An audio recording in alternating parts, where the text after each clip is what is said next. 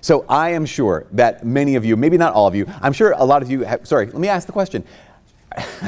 Are y'all familiar with like the DIY shows? Like we know the home renovation shows. Like I mean, obviously we know all of our all of our favorite Chip and Joanna. We know Fixer Upper, number one, whatever. Um, but there's also like there's there are so many. I don't know if you've ever like looked them up because I was thinking about this and I'm like I need to research this. There are so many Fixer Upper type shows or DIY shows. There's not only as we said Fixer Upper. There's uh, Good Bones. There is um, there's like a whole series of um, crashers. So there's yard crashers, there's kitchen crashers, there's bath crashers, or people who crash into their bathroom or whatever, and they, they fix it up. There's actually this whole like series of these kind of shows that are in totally based off of puns. Like even Good Bones is kind of based off of a pun, but you have like Rehab Addict, like okay, Rehab, I get it, Addict, uh huh. Um, you have um, the Amish Renegades, which I think is funny. Um, there's Garage Mahal, and there's also like the celebrity kind of DIY things. I don't know if you remember the guy Bronson Pinchot. Bronson Pinchot. There was this old uh, sitcom back in the in the 80s called Perfect Strangers, and he was cousin Balki. He has his own show. Why? I don't know, but he has it. There was when uh, William Shatner was still alive. There was the Shatner Project. Vanilla Ice has more than one DIY show, which blows my mind. Like what? It, you might believe what you want about Vanilla Ice. That guy, he had he he's staying alive. It's amazing. It's incredible. Like um, there's even um, the combination of celebrity and puns. So if you know Hall & Oates, the band Hall & Oates, there's Daryl Hall, and he has a renovation show or DIY show called um, Daryl's Restoration Overhaul. Like, okay, great. So, um, but regardless, these DIY shows, they're almost always, they do this thing. They do two things. They reclaim, they take what some people don't want, someone's trash, what is like done with, and they reclaim it. And then they'll do the second thing, they'll repurpose it, right? So they reclaim what people think is trash and they'll repurpose it for some other purpose. In fact, um, I have a friend, his name's Matt, and his wife Candace, they have a, a DIY like YouTube channel. It's called uh, DIY Gangsters, and they do it with their little kids, so they're not super gangster, but they are super creative. Um, I saw them take this, it was a, a door, and they completely reclaimed it and repurposed it to be this like super cool table. And again, that's a repurpose. Doors aren't meant to be tables, but they reclaimed and repurposed this. They actually they took um, they went to Nordstrom's as was closing. This one uh, store was closing, and they had all these pegboard display cases. They took them and they repurposed them as a like super cool, uh, funky kind of bookshelf.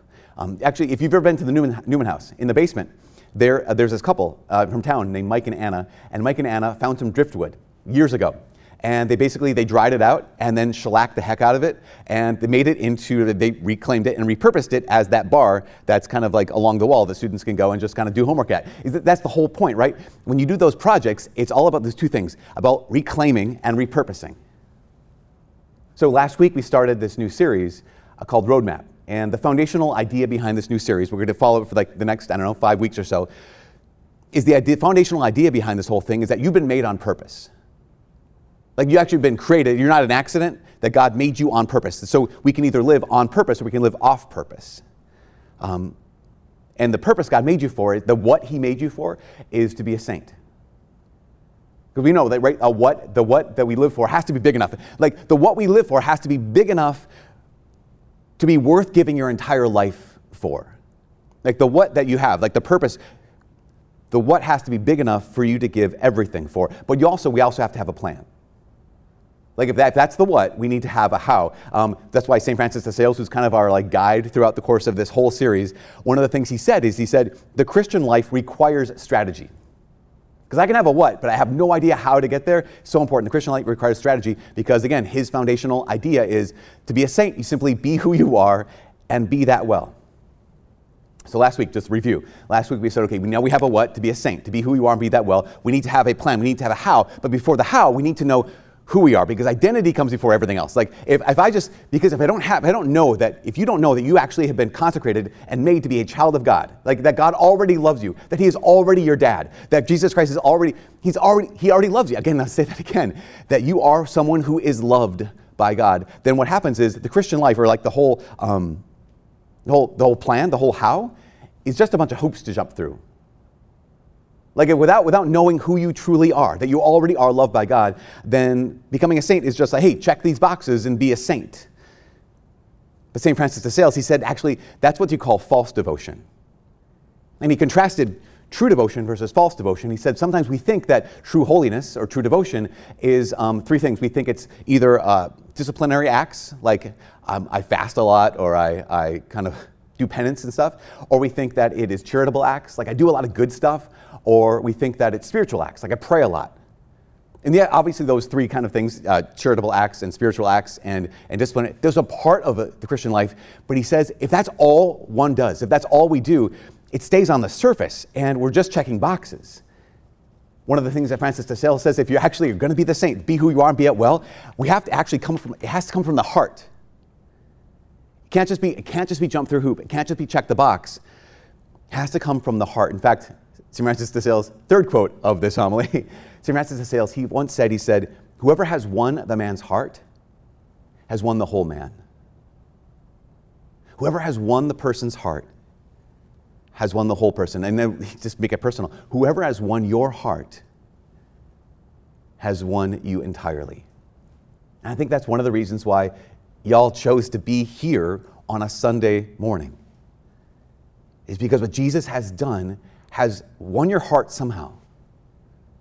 Because what God has done for you has in some way won your heart. So you're like, I'm going to make the decision that not everybody on campus is making right now. But you're going to make this, this decision to say, actually, he has, he has won my heart. And so I need to respond because why? Because you've been claimed. When you met him, you became in some way, to some degree, convinced of his unstoppable and unconditional love for you to some degree. I mean, maybe not completely, maybe just the beginning, maybe somewhere in the middle, but you've become convinced to some degree of his unstoppable and unconditional love for you, that you know this is true, that you have been claimed. You've been reclaimed by God Himself, you've been, you've been reclaimed by love. And because you've been reclaimed, you've been given a new life. You've become a new who, and, and He's given you a new why. And that's what I want to talk about today is that new why. To be repurposed. You know, there's, there's, a, there's an author and a speaker, his name is Simon Sinek. I don't know if you've ever uh, heard of Simon Sinek. He wrote a book and gave a talk called Start with Why. And one of the things he, he talks about is how a lot of us, we live our lives, we run our businesses, and we, we, do our, our, our, we do our stuff, and we start with what? Like, here's what I do, then we go to how. Here's how I do it, and then maybe we go to the why we do this. So even like the question before Mass is like, so what do you do? Like, what's your job? What's your major? What's your thing? How do you do it? You could ask the question, you're like, I know how I do it, but like the question, why? Why did you choose that major? Why did you choose Duluth? Why did you choose the job you're in right now? Almost all of us know what, some of us know how, very few of us know why. And Simon Sinek points out, he's like, I just realized that the people who live like great lives, the, people, the businesses who have like great businesses, the people who like impact their world, they don't start with what? And he gives the example of Apple computers, and he says, I'll give the example of Apple because everyone knows them and they're easy to understand. He says, Apple could start with what? And they could say, we make great electronics. We make great computers.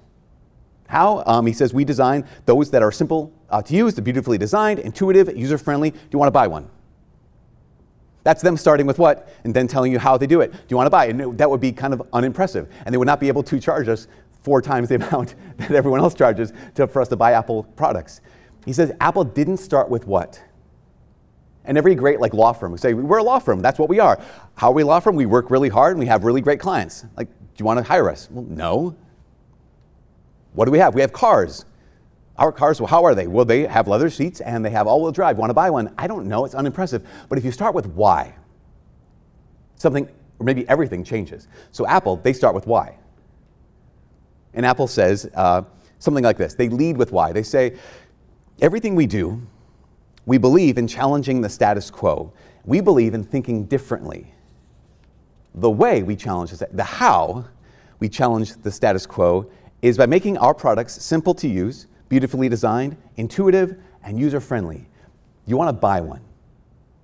You realize when, you're, when you buy Apple products, you're not just buying the electronics, you're buying their why. Because the, the why is so important. In fact, starting with why is, I think, even vital. Um, remember, last week, we need a what that's big enough, that's worthy to spend your entire life on, to give like every breath, to give every heartbeat, to give every moment to. And the question is, do I do you have a big enough what that you're living for? Or is it just a bunch of small whats that are going to run out? So, um, as many of you might know, I, I, my mom this last uh, spring, summer, she was diagnosed with pancreatic cancer. And, and so uh, it was really, uh, really good to see just how her faith just like kicked into overdrive. Um, she'd always been a faithful woman, but she just like launched into it. And, and it was also a great reminder for me as her son, who is kind of uh, keeps to myself a little bit when it comes to family. Like, oh yeah, we'll talk later. And you realize you don't you don't have unlimited time to talk to your parents. And so my mom and I would kind of set some time aside on a regular basis to have deeper conversations, which is such a big gift. And one of the things that she shared this summer before school started up again, we were talking about death. And one of the things she said, is she's like, you know, I'm not afraid to die. I don't have any fear of dying. She said, I'm sad. I, I don't want to miss out on um, my grandkids' lives and stuff, but she said, I'm not afraid. And, and she, she shared some things that she has discussed with some of her and my dad's friends. Now, they have a lot of friends who are faithful, but they have a ton of friends, or not a ton, but a few friends who have been pretty much avowed atheists their entire lives. And these are people who are pretty successful with their lives and they're like really okay with their atheism. Like, no, God doesn't exist. After this, there's nothing. And for a while, that was enough for them. Because, well, we got to be busy. We're, we're, we have these careers, we have these jobs, we, we gotta, we're going to do this. And for a while, it was enough. And they're like, we're raising kids, and that, that was enough. But now they're all getting to the same age as my parents, and death is coming closer and closer, and COVID is, is realer and realer for them. And one of the drivers for their lives is no longer this, we have to do this next what, this next what, is the question of like, why am I doing this? And there's this fear that has gripped so many of them. Because there's the what's they lived for, the whys they're doing things, are now they're realizing they're running out and they're too small. There's this man, his name is uh, Philip Douglas. Philip Douglas was, uh, he wrote a book, uh, and in it he describes how he and his wife and their kids were pretty much like slightly above average American Catholics for a, a big part of their, their lives. And what I mean by that is they not only went to Sunday Mass, they also like helped out of the parish. They kind of regularly prayed. Some regularly play, prayed as a family. At one point, the Philip Douglas was like struck by the gospel where Jesus says, if you want to be perfect, if you want to follow me truly, uh, go sell what you have, give it to the poor, then come follow me. And Philip was just cut to the core about this and he realized that God was calling him to be, he and his wife and their kids to be full time missionaries. And so that's what they did. They basically sold all their property and they traveled the world uh, serving the Catholic Church and bringing Christ to people wherever they are. And I think right now they're somewhere in Asia. I don't even know where. But in his book, uh, he gives this example that I think is just remarkable. He says, uh, for a lot of us, life is like a marathon. I don't know if you've ever run a marathon, but if you have, you know this exact feeling. If you've trained for the marathon, marathon the first 20 miles of the marathon are uh, pretty standard. I mean, you're like, hey, this is great. It's hard, but like I'm ready for it.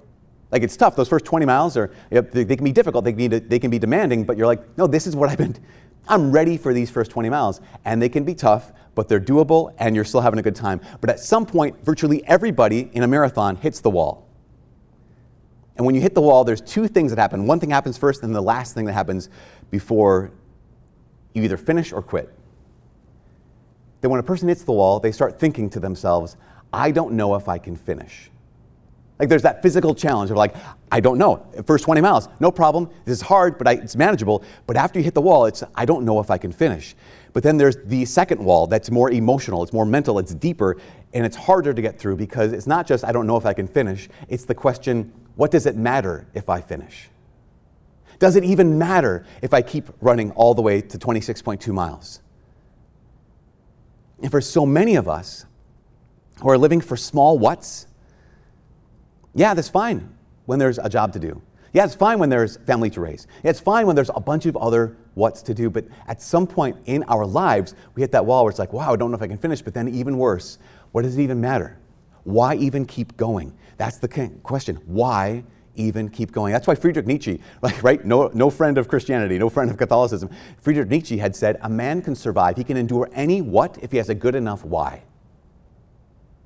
That you and I will be able to survive any what? Any, any like, no, we call it be a saint. We can do that. We can strive for that. We can get there if we have a strong enough why. And not just get there, but just like the joy of having a why. In fact, Mark Twain, he once said there are the two greatest days in a person's life are the day they're born and the day they find out why. The two greatest days in your life were the day you were born and the day you find out why you were born. You ever wonder, like, why? Like, why, God, why, why do I, why now? Why me? Why here? Why do I exist? If you ever asked that question, there's this book called The Catechism of the Catholic Church. Actually, the old one called the Baltimore Catechism. It was a question answer kind of book. And even kids like who were in preschool or kindergarten, first grade, they'd go through this question answer of like teaching the faith. And the first question was it's personal. Why did God make you? And the answer is God made me. Or sorry, so the question is who made you? Answer, God made me. The second question is so profound you ask of first graders and second graders, why did God make you? Like, oh my gosh, I don't know, existential crisis. But it's not a crisis because there's a clear answer. Why did God make you? And the answer is, God made me to know Him, to love Him, and to serve Him in this life, so as to be happy with Him forever in the next. Again, imagine having that clear answer from your earliest age, you're like, I know exactly why I exist. I exist. God made me for a purpose. There's a why, and that why is to love Him. That's a pretty good why. In fact, it's the gospel today. When Jesus says, this is the, this is the commandment, which is another way to say it, this is the why. It's to love God with everything. Love your neighbor yourself, but love God with everything you have. Which I know that for so many of us, like, I don't know, I, I see that and I'm like, okay, that's a little intimidating. like everything, everything, or just kind of everything. It's kind of challenging. But imagine, what would it be like to live with the absolute certainty that no matter where you were, you were exactly where you should be? Every, all the time. Like, what would that be like in your life just to, to, to, know that with absolute certainty, no matter what you were doing, that was exactly what you should be doing at any given moment, at every given moment? I mean, can you imagine the joy you would have in every, every moment? I am exactly where I should be. Imagine the, the, the, peace you'd have in every moment. I'm doing exactly what I should be doing. You can imagine the, the love at every moment. Because we realize this, I can't always choose where I am. I can't always choose what I'm doing. But the great news is, you absolutely can repurpose it all with a new why. Again, I can't always choose what I'm doing, I can't always choose where I am, but you can repurpose all of it if you have a new why. Because the truth is, you've been reclaimed, you have a new life. And we're called to be repurposed, to have a new why to live that life. I think a lot of us, we, we think uh, that we encounter Jesus, we encounter that love that is unstoppable and is un- unconditional, that we have to do what Philip Douglas did, right? Leave everything, scrap it all, scrap all those relationships, all that job, all that work, all that stuff, and just go somewhere else. That's unique. That sometimes happens for people. But the most often thing that happens is that we're not called to abandon everything, to be repurposed, be reclaimed and repurposed. Maybe that would simply mean doing all the old things with a new why. I mean, truly, to be reclaimed and repurposed might mean doing all the same old things, but doing them with a new why. Obviously, there's change. There's a caveat. St. Paul's letter to the, Thess- to the Thessalonians, they encountered the love of God in Jesus Christ. And St. Paul says, he says, when you did that, you had to turn from some of your idols.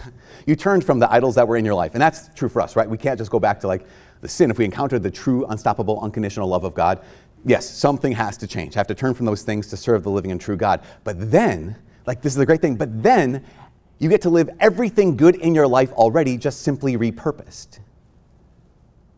So, super clear how to love God with everything. Live as someone who's been reclaimed, and live as if everything in your life has been repurposed. And this is the last thing, but it's the key thing, and it's going to go on for maybe five minutes. So, St. Francis de Sales, he says this is the St. Francis de Sales says this is the key to becoming holy. This is the key to being the saint that God has made you to be. This is the key to the roadmap. It's re- repurposing everything that's already in your life. And he says we do this so simply, so easily by simply doing this three-step process. Three words: ask, offer, and accept. It says if we do that, this, this, this three step process, our approaching every moment, everything, every action in our lives, ask, offer, and accept, everything is repurposed, everything is changed. So, what does that mean? It means before I do anything, I ask God to be present and to help me. God, I'm about to do this thing. Please be with me and give me your grace. Because we know we don't make ourselves holy, right? God is the one who makes us holy. So I'm asking Him for His help. So I just ask. Second thing is we offer it to Him and say, God, whatever this thing is I'm about to do, I offer it to you as a gift. This is my gift to you. Um, I offer it up and the third thing is we just resolve to accept whatever has come out of that moment. So I entrust myself to Him. God, I, tr- I trust you. And this is remarkable. I, I did this just today, even when it came to prayer. Like, prayer is the most obvious one, right? Where we go into prayer and we just say, okay, God, um, I ask you to be present to me and please help me pray. Simply ask. Secondly, I offer to you whatever um, this prayer time looks like. Offer it as a gift. I offer this time, this you know, 20 minutes right here in your presence. It's my gift to you. And then thirdly, to be able to say, and I resolve to accept whatever happens. If it's dry prayer, I resolve to accept it. If it's like super fruitful prayer, I resolve to accept it. If I'm super, if I'm super distracted, I resolve to accept this. Now, here's what happens. If we do this ask, offer, accept, every moment becomes a sacrament. So God, be present to me. He's present. That, that's a sacrament. He's truly present. If we offer him every moment, every moment becomes a sacrifice. Every moment is an act, actually an act of worship. And thirdly, if, if we resolve to accept every moment, every moment is an act of faith, is an act of surrender to him. Like, whatever you want to give me, God, that's what I get. And I'm resolved to accept it. And, and we do this, again, you guys, not just before prayer, before everything. I know people who do this before uh, getting in their car and driving to work or as they're getting in the car and they're starting it up. Like, God, I ask you to be present to me on my commute. I offer this drive to you as a gift. And I resolve to accept whatever happens. And again, the peace of knowing that in this moment I am exactly where I should be doing, we should be doing exactly what I should be doing. It happens, same thing when it comes to um, your studying. Guys, you can do this, you can renew this a thousand times a day if you wanted to. To be able to say, okay, God, I'm about to study. I need to read this book. Um, I need to watch this video. I ask you to be present to me as I watch this video. Help me as I watch this video. I offer this time, it's super boring, whatever. I offer this time to you as a, as a sacrifice. Maybe you love it. Like, I'm going to watch a movie. God, be present to me. Help me with your grace. I offer this time to you as a gift, and I resolve to accept whatever it is that you want to get. I mean, honestly, who does laughter? Like, honest, to, even just to whatever your show is, I got to tell you, um, some people at the house last night were watching The Office, and I was the most annoying uh, co-watcher of The Office in the world last night because I kept saying, I kept doing the lines and then saying, I'm sorry, that was the last one, last, last time. And then I would do the line again, and I'm sorry, that was the last time. And I would do the line again because I want to show you all that I know the show so well. What if, I've watched it at least twice, what if every time you watched your show for the 20,000th time, before it you would say, God, be present to me as I offer, as I watch this show. Make me holy. I offer this time to you as a gift, and I resolve to accept whatever it is you want. You guys, I would be so holy. I would be so, so holy because of Michael Scott. Thank you, Lord. But like, um, even in sorrow, to be able to say, Lord, I, my heart is broken. My heart is breaking. Be present. Ask Him, be present to me right now. Make me holy. And I offer this time of sorrow to you as a gift to you because I love you. And I resolve to accept whatever comes out of this. I mean, working out before you go to workout. Lord, be present to me. Make me holy through this workout. Make me swole and holy, slowly. You got to, I ex- offer this to you and I resolve to accept whatever gains you give, whatever, whatever it is you give me. At least truly, truly, this is the thing. This is what it is to be, have a life reclaimed and to live with every moment repurposed. Every moment becomes a moment where God is making you holy because you have a new why. How do we, how do we become saints? What's our roadmap? To love God with everything. That's how. How do we love God with everything? By loving God in every moment. Well, how do you love God in every moment? We do that by allowing ourselves to be reclaimed by His love and by allowing every moment to have a new why. By allowing every moment to be repurposed as a gift of love.